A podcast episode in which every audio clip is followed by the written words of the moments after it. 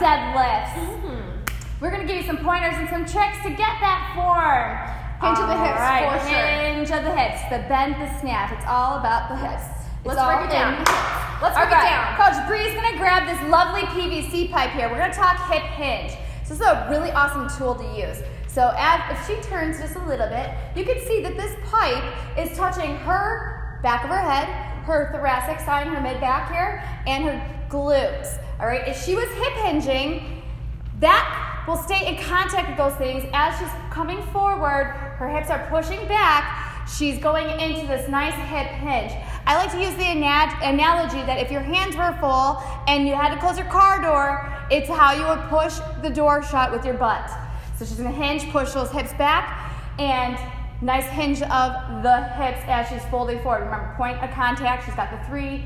This is very important to remember because sometimes some of us will turn this into a squat instead, which then that does not have contact with her low back or her mid back, and her knees are doing most of the work here and her quads.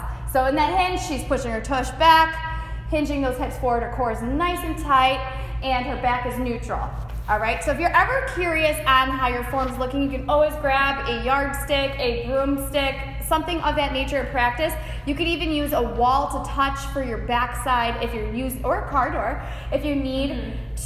to get some practice in that hinge.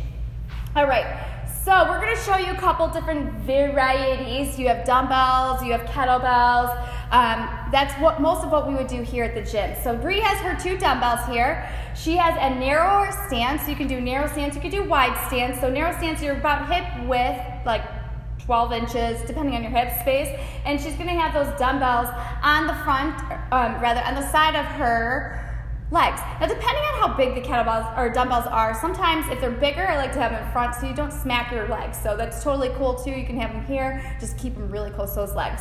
So remember that snap of the hips here. She's gonna fold forward.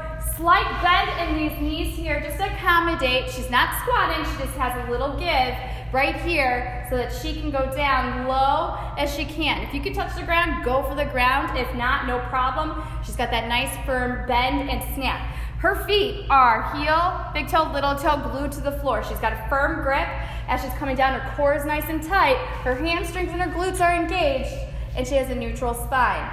Notice her head. She is not looking up at the ceiling or down at her floor. You want a nice neutral spine so you don't put extra pressure in there. As she's going down, she's got that bend, that snap. Now look at her glutes. She's got that snap through. She's squeezing those glutes so that when she's up, she's not continuing to go backwards and hyperextend her back. So it's really important. Pinch those butt cheeks together. What we mean by that, ladies, is sometimes people we lean see back. Everybody lean back. Yeah, lean back, lean back. We do that puts extra pressure on that low back and those yes. hips, and it's not good for you. It's not good. Just pinch those butt cheeks, stop yes. yourself from going back. Mm-hmm. And so you feel that straight line, a straight spine from your head yeah, you go. down. She's right here. The pole isn't going backwards. The pole. Oops, sorry. As you take, as I take her out, the pole is stick straight here. Boom.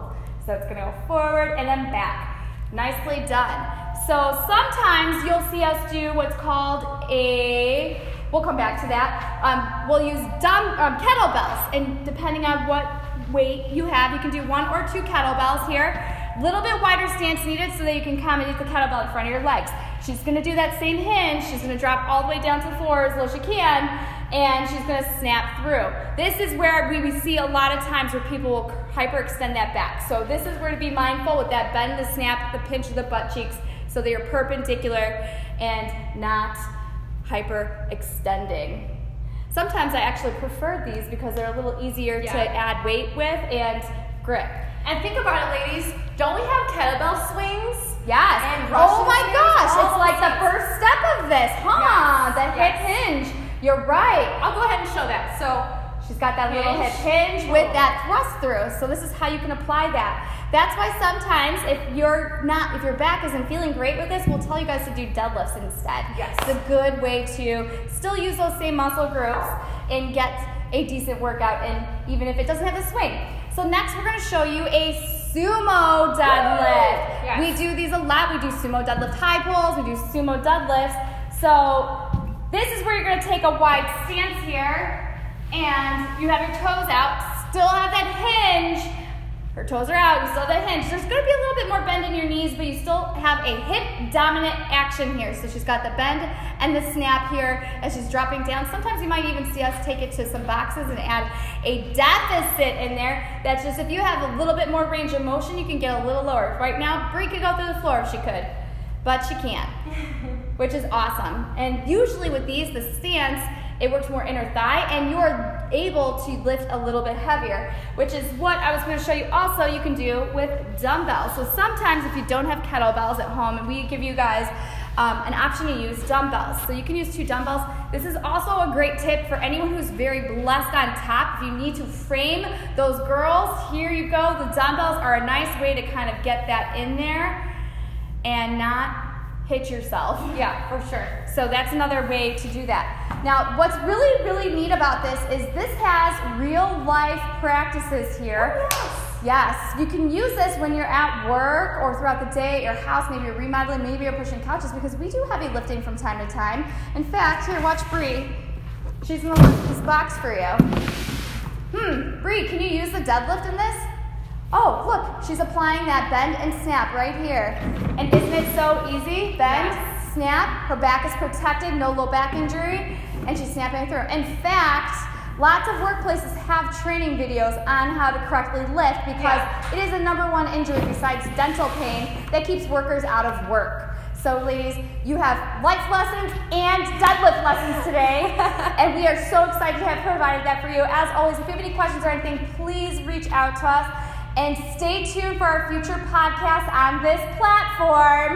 We're so excited to help you and give you lots of info. Yes, we love you, ladies. We love you so, so, so much. Bye, ladies. Bye, ladies. Have such a great day. Is that okay?